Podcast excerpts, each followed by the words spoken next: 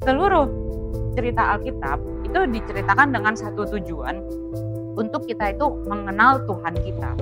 Dan waktu kita mau mengenal Tuhan kita yang beranugerah, kita perlu mengenal bahwa kita adalah orang yang berdosa. Terlalu sering di dalam hidup, waktu kita marah, kita melihat sesuatu tidak adil. Kita nggak mau repot-repot tuh bertanya, Tuhan, kau lihat ini bagaimana?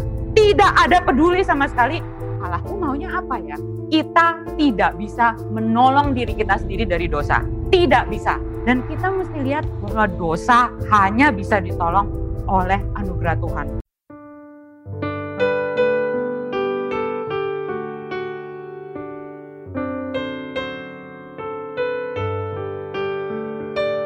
Bapak di dalam surga, hari ini kami akan membaca dari Hakim-Hakim dan kami akan masuk ke dalam periode yang semakin gelap lagi di dalam kitab Hakim-Hakim ini. Mohon Tuhan yang menolong kami untuk kami boleh mengerti mengenai realita dosa. Bahwa firman Tuhan, Alkitab adalah buku yang jujur, yang tidak menutup-nutupi kegagalan umat Tuhan. Dan biarlah waktu kami membacanya, kami pun boleh dengan jujur bercermin dan melihat kami pun bukan orang yang benar di hadapan Tuhan. Tapi kami juga melihat ada anugerah Tuhan yang besar di dalam seluruh kehidupan umat Israel. Dan kami berdoa Tuhan, biarlah kami pun boleh melihat dalam firman Tuhan, anugerah Tuhan yang ada di dalam hidup kami. Kami mohon anugerah Tuhan waktu ini kami akan mendengar firman. Tolong kami untuk mengerti Tuhan, karena kami tidak bisa mengerti hal-hal yang rohani dari diri kami sendiri. Hanya Tuhan yang bisa mengerjakan itu dan kami mohon anugerah dari Tuhan. Pimpin saya dan Tuhan kiranya memberkati. Terima kasih Bapak dalam surga, dalam nama Tuhan Yesus kami berdoa dan mengucap syukur. Amin. Mari kita buka dari Hakim-Hakim pasal ke-9. Kita akan membahas seluruh pasal ini. Hakim-Hakim pasal yang ke-9. Saya akan um, menceritakan tiga episode begitu ya. Tiga episode di dalam kejadian yang berputar dari Abimelek anaknya Gideon, hakim yang sebelumnya. Abimelek ini sendiri uh, bukan benar-benar hakim. Ketika semua hakim yang lain melindungi bangsa Israel dari musuh dari luar, dia malah bikin-bikin permusuhan sendiri di dalam, meskipun gak ada musuh dari luar. Kita akan baca sama-sama dari Hakim-Hakim 9 ayat 1 sampai ayatnya yang ke-6. Hakim-Hakim 9 ayat 1 sampai ke 6. Saya baca ayat 1, Bapak Ibu sekalian baca ayat 2 itu sampai ke 6. Adapun Abimelek bin Yerubal pergi ke Sikem kepada saudara-saudara ibunya dan berkata kepada mereka dan kepada seluruh kaum dari pihak keluarga ibunya.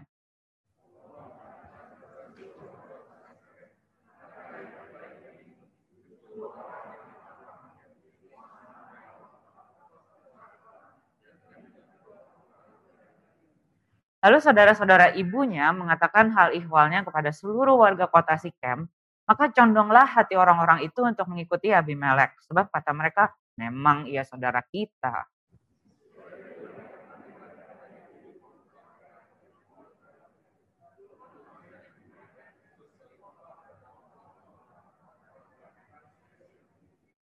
Dia pergi ke rumah ayahnya di Ofra, lalu membunuh saudara-saudaranya, anak-anak Yerubaal, 70 orang di atas satu batu. Tetapi Yotam, anak bungsu Yerubaal, tinggal hidup karena ia menyembunyikan diri.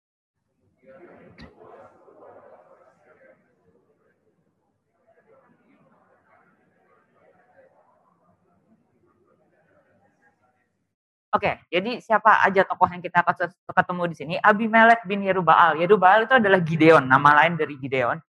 Dan Abimelek itu artinya adalah babe gue raja gitu. Ketika Gideon di akhir pasal sebelumnya itu mau dinobatkan oleh bangsa Israel, dia bilangnya, oh enggak, enggak, enggak, enggak, Tuhan saja yang akan memerintah atas kamu. Tapi kemudian dia kumpulkan emas dari orang-orang itu, dari orang jarahan, dan ketika dia kumpulkan, kemudian dia membuat effort, dan orang-orang menyembah kepada effort yang dia buat itu. Jadi sebetulnya dia bertingkah laku seperti raja, meskipun ngomongnya Tuhan yang memerintah atas kamu. Dan ketika dia punya anak, menariknya anak yang dari Gundik yang adalah orang Sikem yang benar-benar um, Sikem itu adalah konotasinya kanaan banget. Sikem itu adalah kota di mana dulu Dina anak Yakob itu pernah diculik, diperkosa dan kemudian seluruh kota itu ditumpas oleh Lewi dan Simeon. Ini kota Sikem yang sama. Dan Abimelek adalah anak Gideon dari perempuan Sikem, Gundik. bukan istri beneran. Dan Abimelek ini, dia benar-benar kepingin jadi raja. Maka dia pergi, dia bukan kepada keluarga dari kaum bapaknya, karena di tempat bapaknya dia tidak punya legitimasi, karena dia bukan anak dari istri yang sah. Ada 70 saingannya dia. Maka dia pergi ke keluarga ibunya, dan dia minta supaya ibunya mengumpulkan pengaruh di kota Sikem itu. Dengan mengatakan, nih, daripada 70 orang itu ya, 70 orang itu yang bukan saudara kalian, mending satu orang saya yang memang adalah saudara kalian yang memerintah di atas kalian. Dan kemudian orang-orang kota itu mengatakan, oh iya, memang ini saudara kita. Memang ini relasi darahnya lebih dekat dan mungkin bukan cuma relasi darah, karena kita melihat di ayat berikutnya, ayat 4, dia diberi uang dari kuil penyembahan, kuil Baal Berit. Baal Berit atau El Berit ini kita nggak tahu persisnya ini apa, tapi ini adalah suatu nama yang cukup aneh untuk menggambarkan Yahweh, menggambarkan Allah Israel, Allah perjanjian. Kemungkinannya ini adalah satu sinkretisme antara Allah Kanaan dengan Allah Israel. Tapi kalaupun ini bermaksud menyebutkan Allah Israel yang sejati, cuman namanya doang diganti. Dalam prakteknya, semua yang dikerjakan warga ini, semua yang dikerjakan tokoh-tokoh dalam sini, tidak ingat pada Allah perjanjian sama sekali. Jadi mau namanya itu benar pun tetap saja bukan Allah yang sejati yang sedang disembah di sini. Mereka memberikan uang 70 perak dan kemudian Abimelek mengumpulkan orang-orang mercenaries tentara bayaran untuk kemudian membunuh 70 saudaranya sendiri. Semua satu persatu itu dibunuh. Kecuali satu bisa kabur namanya si Yotam. Maka kemudian kota Sikem dan ada lagi satu daerah namanya Bet Milo, mereka sama-sama kemudian menobatkan Abimelek di dekat situ. Nah, Sikem selain adalah tempat di mana dulu Dina itu dinodai, Sikem di dalam Yosua pasal 24 itu adalah tempat di mana Yosua membuat perjanjian dengan bangsa itu. Jadi Sikem ini kotanya strategis banget. Satu sisi ini Gunung Ebal, satu sisi ini Gunung Gerizim. Jadi kalau orang mau ngomong di situ, itu bisa ngomong dengan kayaknya akustiknya itu cukup bagus gitu. Orang bisa ngomong dari sebelah Gunung Ebal, bisa ngomong dari sebelah Gunung Gerisim dan bisa mendengarkan dengan baik. Kemudian sekarang di kota di situlah Abimelek kemudian dinobatkan menjadi raja. Kita nggak nggak melihat bahwa raja ini artinya seluruh Israel mau mengikuti ya dia. Tapi paling nggak namanya adalah raja, meskipun daerahnya itu ya Sikem dan Betmilo, daerah-daerah situ saja. Kemudian Berikutnya apa yang terjadi? Kita baca dari ayat 7 sampai ayat 21. Ayat 7 sampai 21. Saya akan bacakan perumpamaannya Yotam dari ya saya bacakan semua deh. 7 sampai 21. Setelah um, jadi setelah tahu mengenai si Abimelek dinobatkan, Yotam dan sekarang dengar. Setelah hal itu dikabarkan kepada Yotam, pergilah ia ke gunung Gerizim dan berdiri di atasnya, lalu berserulah ia dengan suara nyaring kepada mereka. Dengarkanlah aku warga kota Sikem, maka Allah akan mendengarkan kamu juga. Jadi di sini ada perumpamaan yang dia mau ceritakan. Sekali peristiwa, pohon-pohon pergi mengurapi yang akan menjadi raja atas mereka. Kata mereka kepada pohon zaitun, jadilah raja atas kami. Tapi jawab pohon zaitun itu pada mereka, Masakan aku meninggalkan minyakku yang dipakai untuk menghormati Allah dan manusia dan pergi melayang di atas pohon-pohon? Lalu kata pohon-pohon itu kepada pohon ara, marilah jadilah raja atas kami. Tapi jawab pohon ara itu kepada mereka, masakan aku meninggalkan manisanku dan buah-buahku yang baik dan pergi melayang di atas pohon-pohon.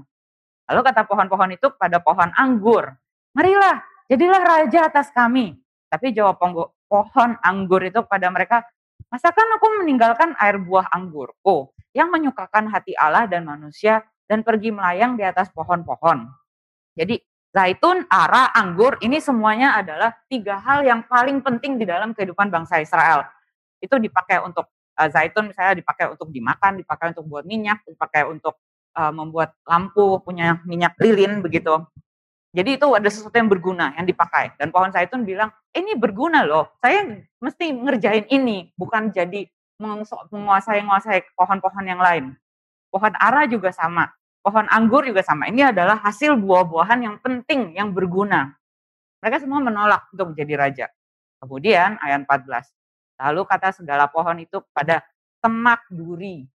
Marilah jadilah raja atas kami. Sekarang semak duri. Semak duri nggak ada apa pun yang bisa ditawarkan kecuali semak duri itu bisa dipakai jadi bahan kayu api untuk dibakar di bawah kuali. Jawab semak duri itu pada pohon-pohon itu. Jika kamu sungguh-sungguh mau mengurapi aku menjadi raja atas kamu, datanglah berlindung di bawah naunganku. Jadi semak duri ini pede banget sebagai semak duri dia merasa dia punya naungan, dia bisa meneduhkan, yang lain bisa berlindung di bawah dia. Dia lanjutkan, kalau kalian nggak mau, tetapi jika tidak, biarlah api keluar dari semak duri dan memakan habis pohon-pohon aras yang di Gunung Libanon. Jadi sekarang ngancem semak duri ini. Udah nggak punya naungan, dia bilang sekarang tawarin jadi raja kan. Kalau jadi raja sekarang datang, tunduk di bawah aku. Tapi kalau nggak, api akan keluar dari aku dan membakar kalian pohon-pohon aras yang di Gunung Libanon. Pohon-pohon aras yang besar, yang tinggi, yang di hutan itu. Dia mau ancam untuk bakar semuanya. Maka sekarang apa arti perumpamaan ini? Yotam katakan 16. Maka sekarang, jika kamu berlaku setia dan tulus ikhlas dengan membuat Abimelek menjadi raja, dan jika kamu berbuat yang baik kepada Yerubaal dan kepada keturunannya, dan jika kamu membalaskan kepadanya seimbang dengan jasanya, Bukankah ayahku telah berperang membela kamu dan menyabung nyawanya dan telah melepaskan kamu dari tangan orang Midian? Padahal kamu sekarang memberontak terhadap keturunan ayahku dan membunuh anak-anaknya. 70 orang banyaknya di atas satu batu. Serta membuat Abimelek, anak seorang budaknya perempuan, menjadi raja atas warga kota Sikem karena ia saudaramu. Jadi, jika kamu pada hari ini berlaku setia dan tulus ikhlas kepada Yerubal dan keturunannya, maka silakanlah kamu bersuka cita atas Abimelek dan silakanlah ia bersuka cita atas kamu. Tapi jika tidak demikian, maka biarlah api keluar daripada Abimelek dan memakan habis warga kota Sikem dan juga Bet Milo dan biarlah api keluar daripada warga kota Sikem dan juga dari Bet Milo dan memakan habis Abimelek. Kemudian larilah Yotam, ia melarikan diri ke Ber dan tinggal di sana karena takut kepada Abimelek saudaranya itu. Jadi apa yang Yotam katakan di sini? Yotam sedang katakan, kalian ini sedang membuat Abimelek semak duri itu menjadi raja atas kalian. Kalau kalian rasa itu kalian lakukan setia kepada ayahku Gideon, ya baik, bagus. Kalian biarlah bersuka cita bersama-sama. Tapi kalau seandainya itu bukan kesetiaan, itu adalah pengkhianatan yang besar. Biarlah kalian saling keluarkan api, biar api dari Sikem membakar Abimelek, biarlah api dari Abimelek membakar Sikem.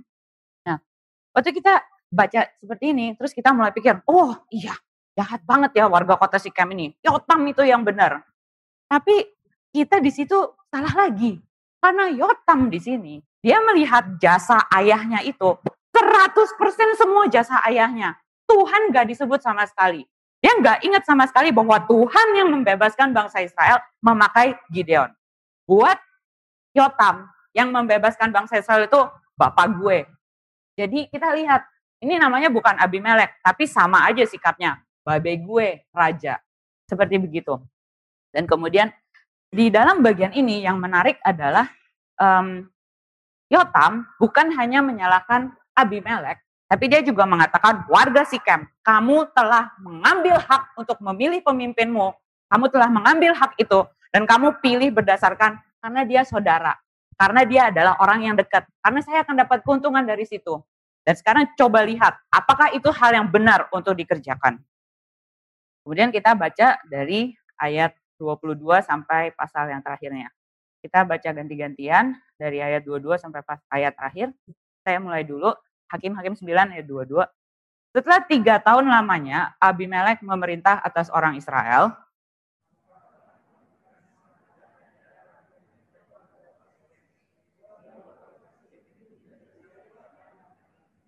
Supaya kekerasan terhadap ke-70 anak Yerubal dibalaskan dan darah mereka ditimpakan kepada Abimelek, saudara mereka yang telah membunuh mereka, dan kepada warga kota Sikem yang membantu dia membunuh saudara-saudaranya itu.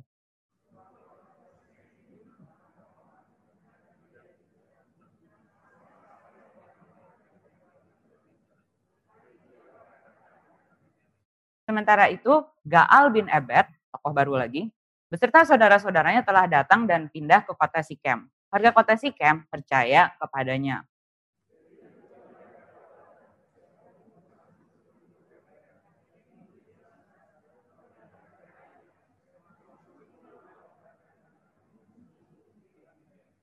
Berkatalah Gal bin Ebed, siapa itu Abimelek? Siapa kita orang Sikem? Maka kita menjadi hambanya. Bukankah anak Yerubaal dan Zebul wakilnya menjadi hamba orang-orang Hemor, ayah Sikem? Jadi mengapakah kita menjadi hambanya?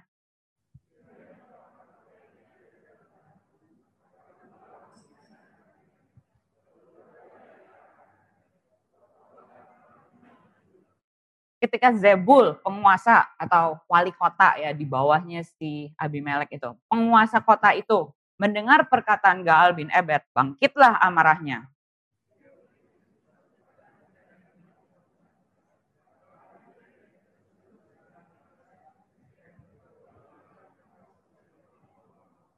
Oleh sebab itu berangkatlah pada waktu malam, engkau dan rakyat yang bersama-sama dengan engkau itu, dan adakanlah penghadangan, ambush di padang.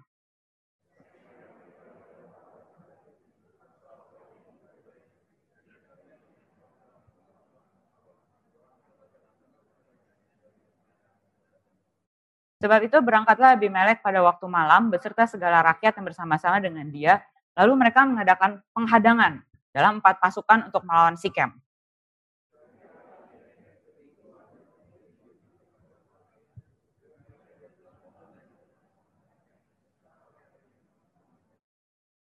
Ketika Gaal melihat rakyat itu, berkatalah ia kepada Zebul, lihat ada orang banyak turun dari puncak gunung. Jawab Zebul kepadanya, itu bayang-bayang gunung yang kau sangka manusia.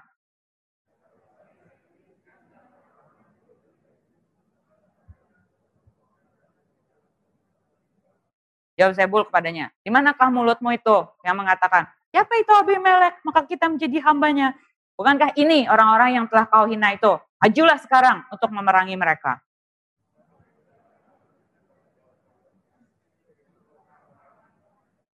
Tapi Abimelek mengejar dia dan ia melarikan diri dari depannya dan banyaklah orang tewas sampai di depan pintu gerbang.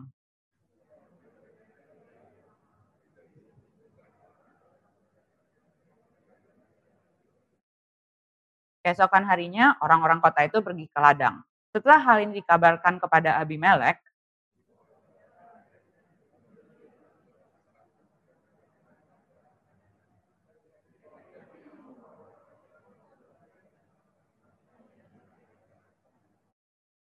Abimelek dan pasukan yang bersama-sama dengan dia menyerbu dan menduduki pintu gerbang kota. Sedang kedua pasukan lain itu menyerbu dan menewaskan semua orang yang ada di padang.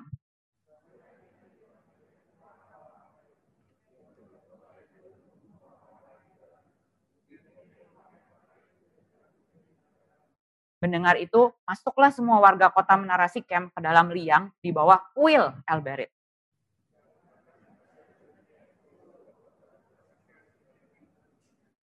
Lalu Abimelek dan seluruh rakyat yang bersama-sama dengan dia naik ke Gunung Zalmon.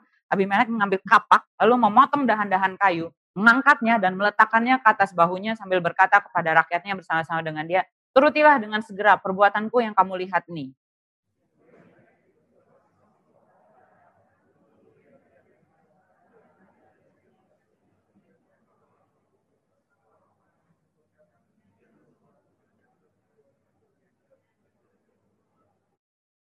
Oke, yang terakhirnya kita sisakan satu adegan terakhir lagi ya, sampai di sini dulu.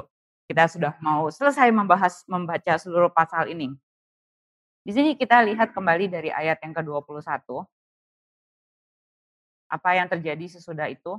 Um, tiga tahun lamanya Abimelek itu bisa memerintah. Ini adalah hakim yang masa pemerintahannya itu paling pendek.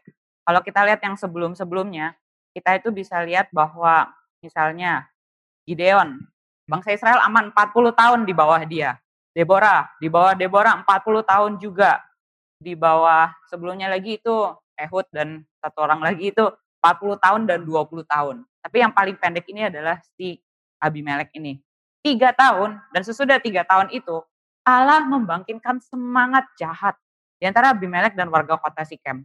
Sebelumnya kita melihat Allah membangkitkan hakim untuk melindungi bangsa Israel. Tapi sekarang kita melihat bangsa ini sudah menjadi semakin jahat, semakin mirip dengan bangsa Kanaan, sehingga Tuhan yang adil, Tuhan yang mau menghabiskan yang tidak adil itu.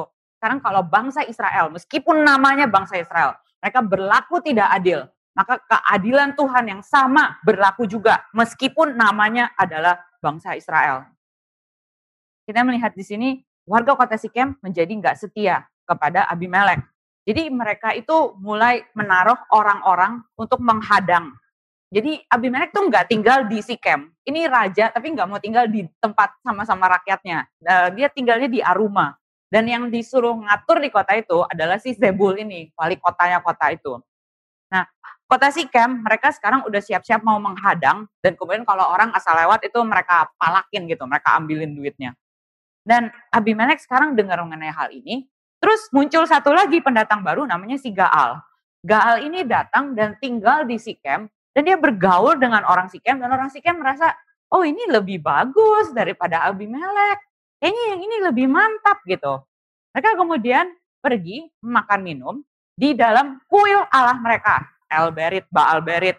Di situ mereka masuk makan, mereka kutukin Abimelek, raja yang tadinya mereka angkat sendiri itu. Dan Gaal itu bilang, apa sih, siapa sih si Abimelek itu? Siapa sih bapaknya? Siapa sih si Zebul itu? Kita ini loh, orang Sikem. Kita ini keturunan dari Hemor, Hemor itu adalah pendiri kota Sikem, yang anaknya itu si Sikem yang memperkosa si Dina itu. Kita ini orang-orang hebat. Dan mereka sangat benci kepada bangsa Israel karena itu adalah bangsa yang dengan tipu daya suruh orang-orang Sikem pada waktu zamannya Dina itu untuk disunat terus mereka dibantai seluruh kota itu. Mereka dendam. Dan kemudian Gaal memakai hal ini untuk bilang, mereka kan itu musuhnya kita. Kenapa kita sekarang jadi hambanya? Sekarang kalau kalian mau ikut aku, aku mau lawan ayo Abimelek, lawan aku. Maka kemudian si wali kota Zebul dengar itu dan dia kirim pesan ke Abimelek.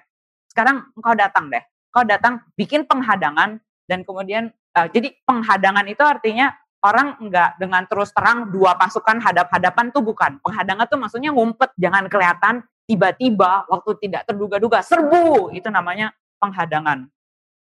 Jadi disuruh waktu malam-malam bikin penghadangan di padang Lalu besoknya harus serbu kota. Itu yang disuruh sama si Zebul. Dan kemudian itu dikerjakan sama Abimelek. Ketika dia bagi empat pasukan dan mereka ada dari gunung, ada dari pusat tanah, namanya ada nama pohon tarbantin peramal, itu semua nama-nama yang mistis-mistis sekali, yang mungkin menunjukkan betapa bangsa Israel itu udah sangat terbawa-bawa oleh penyembahan Kanaan. Gak lihat, oh dari situ kayak ada orang. Zebul bilang, ah enggak, itu bukan orang, tenang, tenang, aman, aman. Tapi kemudian waktu mereka benar-benar datang untuk menyerbu, sekarang Zebul bilang, mana mulut lu itu yang barusan ngomong-ngomong, siapa Abimelek? Sekarang lawan Abimelek itu. Dan kemudian mereka berperang. Ketika mereka berperang, maka Abimelek lah yang menang. Abimelek menang, dan kemudian di ayat 40 dibilang 41, adapun Abimelek tinggal di Aruma. Jadi kesannya tuh seakan-akan kayaknya, oh, ya udahlah, udah menang nih, udah gue boleh pulang lagi ke Arume, ke Aruma, dan si Zebul aja yang usir si Gaal. Jadi Abimelek membunuh banyak sekali orang Sikem, tapi Gaalnya itu dibiarkan bebas pergi, cuma diusir doang.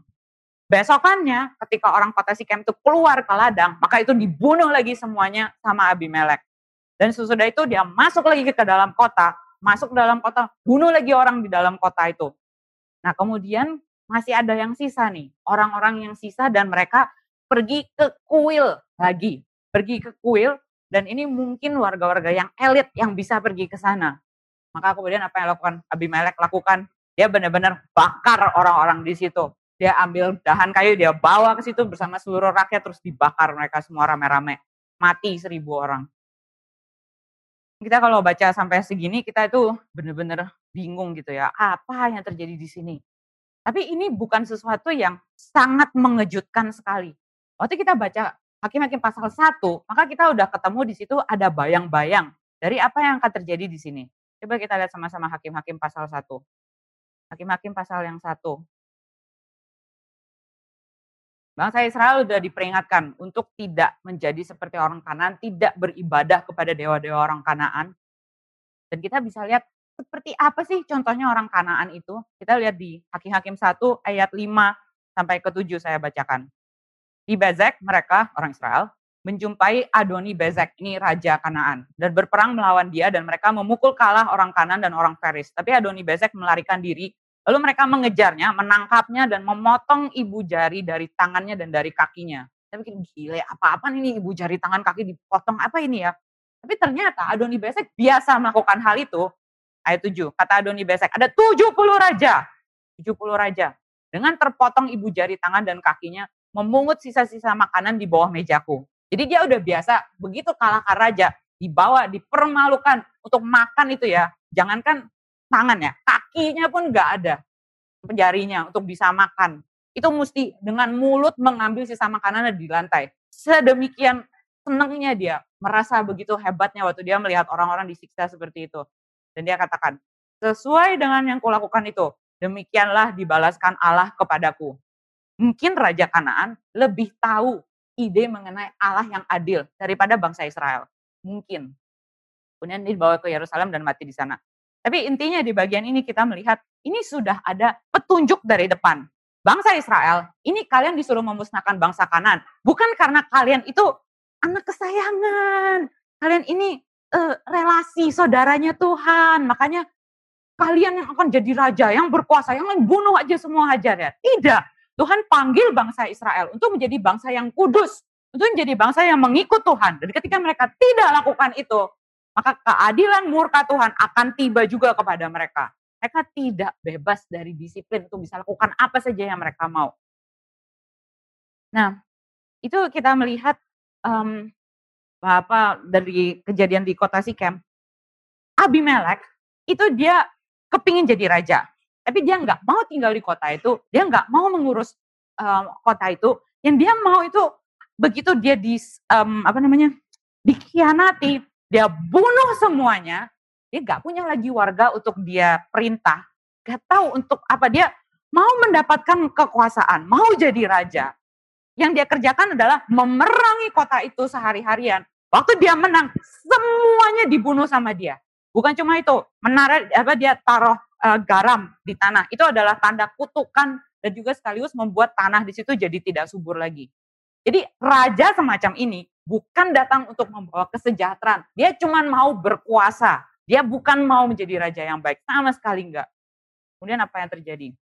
Ayat 50 dan seterusnya. Saya bacakan saja dengan cepat. Sekarang Abimelek mengekspansi wilayah penjajahannya. Selanjutnya Abimelek pergi ke Tebes, ia mengepung Tebes lalu merebutnya.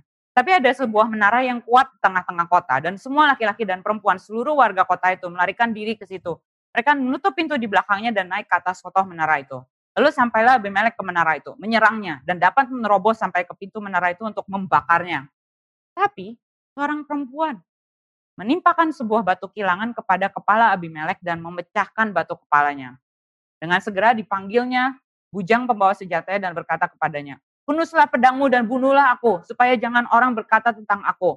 Seorang perempuan membunuh dia. Lalu bujangnya itu menikam dia sehingga mati. Setelah dilihat oleh orang Israel, maka Abimelek bahwa Abimelek telah mati, pergilah mereka masing-masing ke tempat kediamannya.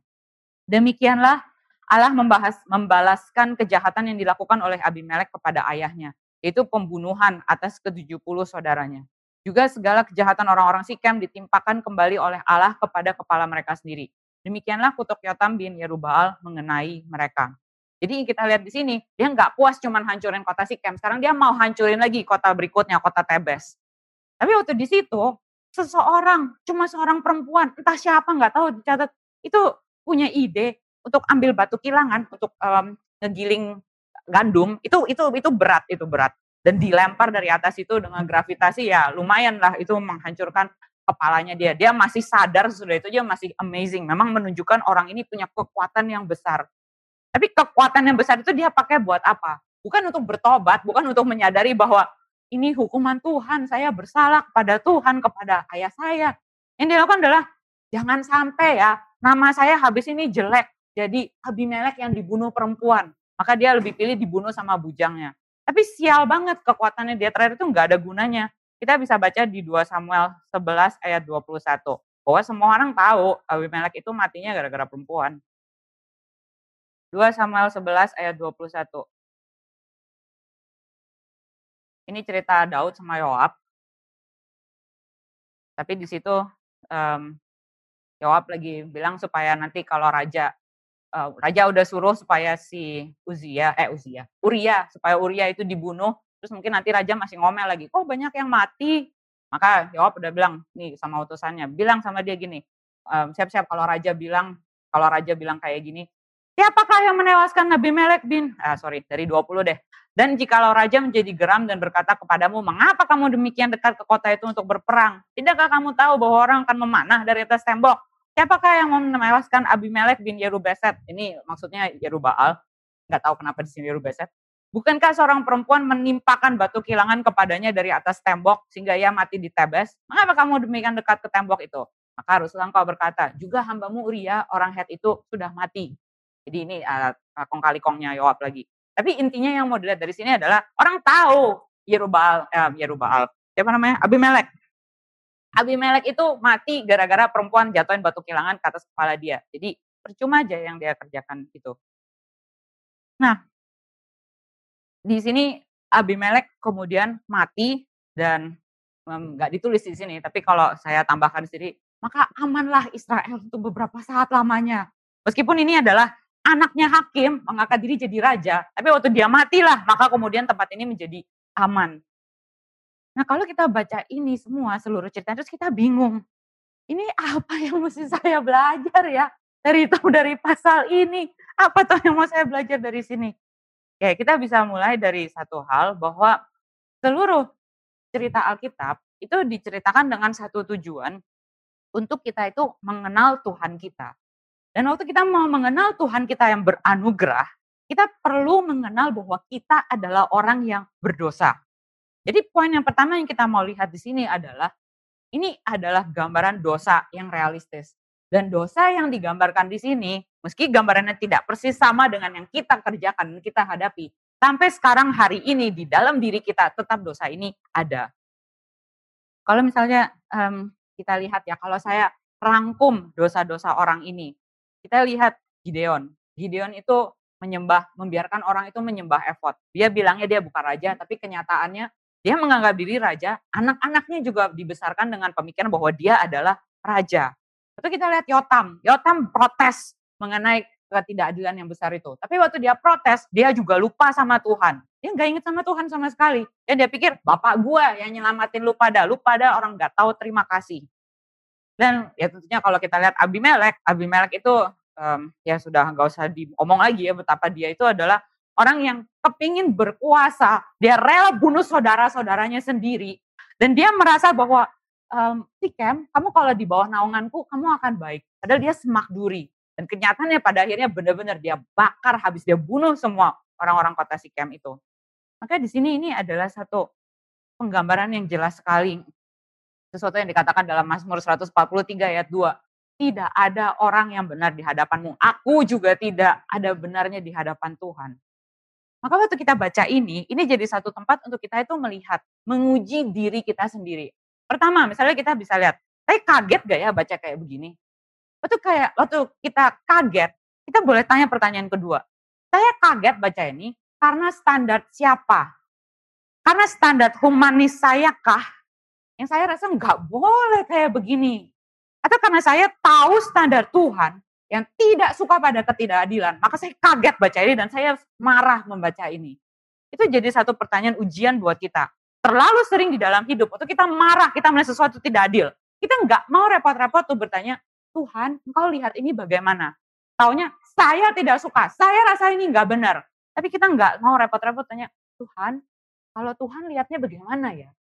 Ini satu satu poin yang paling pertama untuk melihat perbandingan kita dengan orang Kanaan. Karena orang Kanaan ini waktu mereka menyembah di dalam kuilnya, waktu mereka makan minum di situ untuk mendapatkan raja yang berikutnya, waktu mereka ngumpet di situ untuk disembunyikan dari Abimelek, semuanya satu. Mereka nggak peduli Allahnya mau apa. Allah dipakai cuma untuk mendapatkan yang saya mau.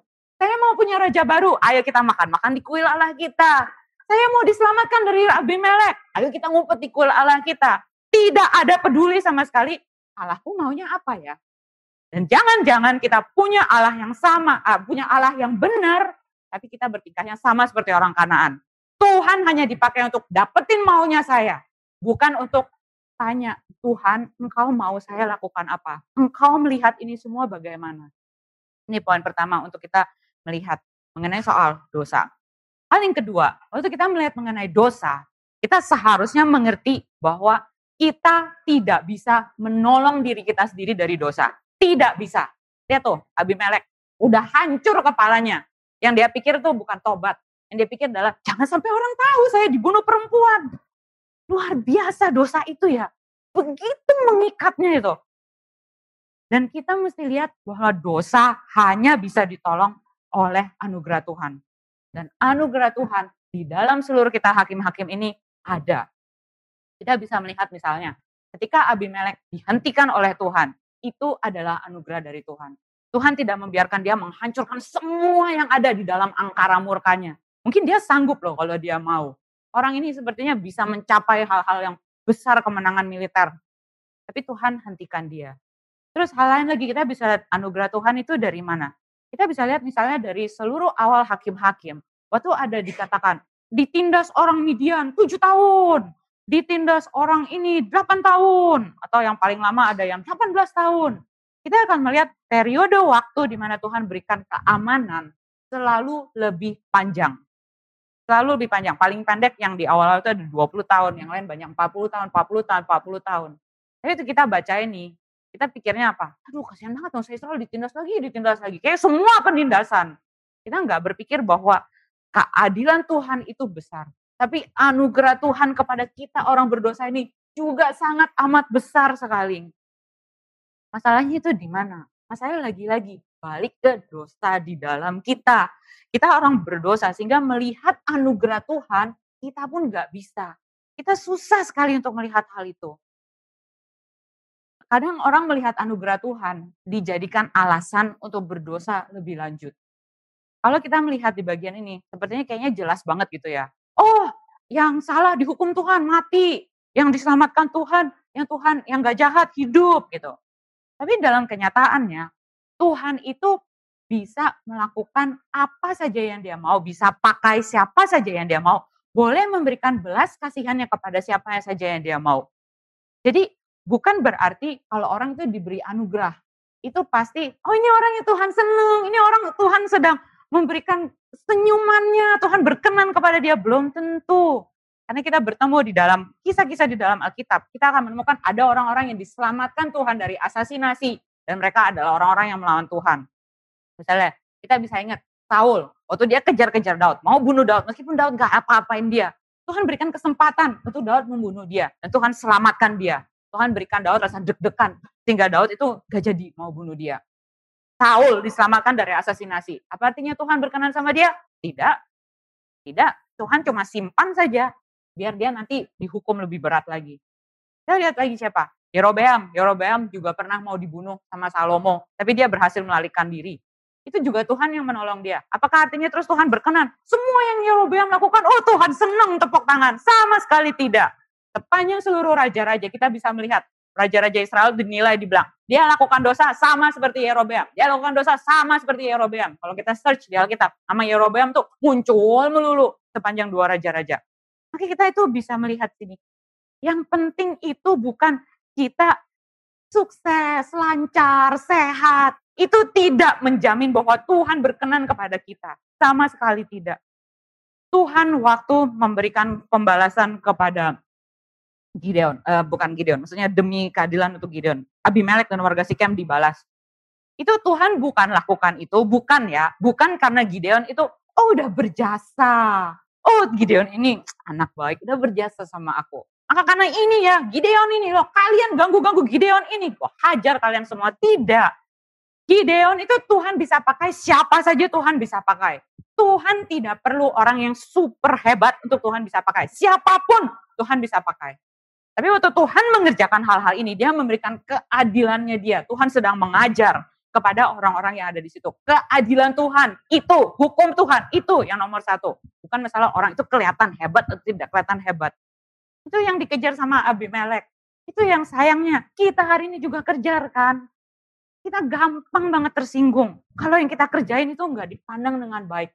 Kalau kita udah kerja capek-capek terus kita dikritik, meskipun kritiknya benar, kita marah luar biasa Kenapa? Karena kita juga punya sifat Abimelek-Abimelek di dalam diri kita. Kita juga sama. Seluruh perjuangan orang Kristen itu adalah menjadikan Tuhan Raja. Abimelek yang sesungguhnya Bapak gua raja, itu Bapak yang di surga. Itu raja yang sebenarnya. Seharusnya itulah arti dari Abimelek. Bukan gua boleh lakukan sesuka-suka gua karena gua punya pedigree sejarah keluarga yang hebat gitu. Nah, jadi kalau kita lihat dari semuanya ini, apakah kita terus perlu untuk merasa, aduh frustrasi banget semuanya gelap, gak ada terang. Tidak. Semua tokoh-tokoh manusia di sini semua gagal. Waktu kita dengar tentang Yotam, kita mungkin pikir, oh mungkin ini nih hero-nya, ini jadi hakimnya. Enggak, dia ngumpet, udah nggak ada ceritanya lagi habis gitu. Pemenangnya di sini siapa? Pemenangnya adalah dari dulu sampai sekarang dan selama-lamanya selalu adalah Tuhan, bukan orang mana pun juga. Maka saya mau mengakhiri khotbah ini dengan mengingatkan kita mengenai raja kita yang sesungguhnya, Tuhan Yesus Kristus. Bahwa dia itu sama sekali pemenang yang sesungguh-sungguhnya. Karena ketika Tuhan Yesus itu datang, dia itu datang untuk melayani. Seorang raja sebenarnya. Kenapa ada raja? Raja itu ada untuk memberikan kesejahteraan kepada orang-orang di bawahnya. Bukan itu yang Abimelek kerjakan dan terlalu banyak juga raja di dunia ini tidak lakukan hal itu. Tapi Kristus adalah raja yang sesungguhnya. Ketika dia itu datang, dia itu bukan mencari status. Dia lahir di tempat yang sangat rendah, nggak bikin pengumuman, nggak ada foto baby shower yang lucu, yang cute diumumkan ke mana-mana, nggak ada. Waktu dia mati, kedukaan yang normal pun nggak ada. Murid-muridnya yang paling sayang semua tinggalin dia. Aduh, dia dianggap seperti penjahat. Dia itu menerima pembakaran murka Allah, gantiin kita. Dia bukan seperti Abimelek yang, oh lu pada udah bersalah sama gue ya, gue hajar kalian jauh lebih besar lagi. Terus saya masih kecil, saya sama adik saya, gak usah diajarin, udah bisa tuh. Pembalasan harus lebih kejam. Kalau dipukulnya lima, lu balas pukul sepuluh. Ya bisa bayangin mami papi saya tuh paling pusing kalau anaknya dua udah berantem. Setiap kali eskalasi, eskalasi gitu. Ya, itu dosa yang ada di dalam diri kita. Tapi kita dipanggil untuk mengikut Kristus. Saya um, baru-baru ini lihat ada pertandingan ulangan tahun 2014 World Cup Piala Dunia baru dipasang di YouTube full matchnya gitu satu setengah bulan nih baru ditaruh dan di situ ada satu pemain yang menarik saya pikir mungkin bisa jadi ilustrasi untuk hari ini ya bagaimana ini adalah orang yang bukan mencari kehormatan uh, ini secara relatif ya maksudnya bukan bilang dia orang nggak berdosa tapi secara relatif di dalam konteks um, sepak bola yang agak-agak uh, bias sempit saya bacanya. Tapi sepak bola itu menarik karena di situ emosi jujur orang itu kelihatan. Kalau di ya kalau kita di sini ya semua kelihatan baik-baik gitu. Kalau kita sekarang main sepak bola terus disenggol, coba aja lihat apa yang terjadi. Nah itu ketahuan aslinya itu gimana.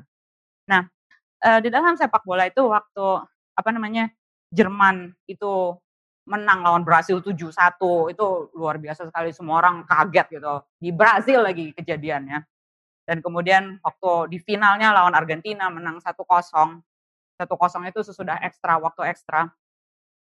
Itu ada satu orang yang jadi pusat perhatian dibilang dia pahlawannya.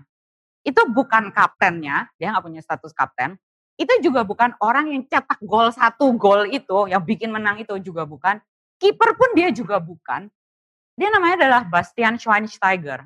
Dia itu cuman pemain tengah. Dia nggak, hampir nggak pernah nyerang-nyerang bola ke gol itu enggak. Juga hampir nggak jaga-jagain bola dari gawang itu juga nggak. Dia di tengah. Tapi dia dikatakan sebagai pemain yang paling penting di dalam situ. Kenapa? Karena dia kerja paling keras, dia yang paling capek. Waktu di Brazil aja yang 7-1 menang nggak pakai ekstra, itu dihitung dia lari itu 12 km sepanjang pertandingan. Yang waktu Argentina itu itu benar-benar itu kakinya dia waktu selesai dia bilang udah kaki gue udah hilang gitu. Dan waktu sepanjang permainan saya bingung kenapa nih orang diincar mulu ya sama Argentina. Itu di nggak tahu di apa ini tuh itu sampai berdarah di sini kayak petinju habis bertanding sini ya berdarah semua gitu terus gitu lagi kapan jatuh pahanya diinjek lagi sama saya bingung kenapa dia diincar mulu karena dia adalah pemain yang penting meskipun nggak ada statusnya tapi dia adalah pemain yang mikirin nyerang gimana, defense gimana, yang paling banyak untuk make sure, pastikan bola dari belakang bisa dibawa ke depan, dari belakang bisa dibawa ke depan. Sampai itu match dihitung ratingnya, eh, frekuensi dia, rating dia passingnya itu tepat, itu adalah 90%. Waktu itu lawan Argentina, ada Messi di sana. Messi cuma 70%. Jadi ini orang mengagumkan sekali. Tapi buat saya yang menarik itu adalah melihat ini adalah tim player. Kalau saya mau bilang siapa rajanya di situ, saya bilang ini rajanya. Tapi kenapa dia rajanya? Karena dia yang ditonjok sampai bengap, karena dia yang diinjak, tapi dia tetap terus lari, dia tetap terus main dengan sportif, membela untuk timnya dia. Bukan cari kemuliaan, kehormatan untuk dirinya dia sendiri. Maka sekarang kita punya raja kita di surga. Kita baru saja memperingati kenaikan. Dia ada duduk di sebelah kanan Allah. Itu kemuliaan yang besar. Dan kita sekarang ini adalah para pengikutnya. Kalau kita adalah pengikutnya, kita akan berbagian dalam kemuliaannya dia. Tapi sekarang ini, kita juga berbagian di dalam penghinaan. Kita juga berbagian dalam kerendahan. Itu adalah bagian yang kita sekarang ini jalanin. Tapi nggak apa-apa, karena di dalam semuanya itu, Tuhan adalah Raja yang asli. Mari kita waktu kita katakan, siapa saya? Saya Abimelek. Saya anak raja. Siapa raja? Siapa papa? Itu adalah Bapa yang di surga. Yang penuh dengan belas kasihan. Tapi yang punya standar yang harus semua orang itu ikuti. Nah, pada satu saat nanti, semua orang, mau tidak mau, harus mengakui, dialah sang raja itu. Mari kita berdoa.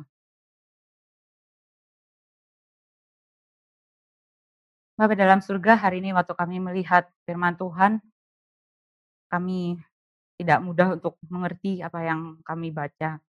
Tapi kami mohon Tuhan tolong kami untuk melihat bahwa meskipun kami sulit untuk melihat kehadiran Tuhan, tapi Tuhan kau tetap ada dan kau adalah Raja di atas segala sesuatunya. Tuhan tolong kami. Supaya waktu kami katakan, saya Abimelek, Bapak saya adalah Raja. Bila saya mengatakan bahwa Tuhan, engkaulah Rajaku, Kaulah raja dari segala sesuatu yang ada. Dan saya mau untuk ikut kepada Tuhan. Saya mau untuk belajar mengikut contoh Tuhan.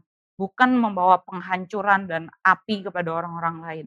Tapi biarlah saya boleh seperti Tuhan Yesus menjadi berkat. Rela untuk berkorban. Rela untuk direndahkan. Untuk sementara waktu. Sampai Tuhan berkenan untuk meninggikan. Dalam surga tolong kami semua satu persatu. Biarlah kami menjadi orang-orang yang mengenal Tuhan secara pribadi yang kami boleh berjalan bersama Tuhan di dalam jalan hidup kami. Tolong kami Tuhan, khususnya waktu kamu melayani, kami ada di dalam gereja.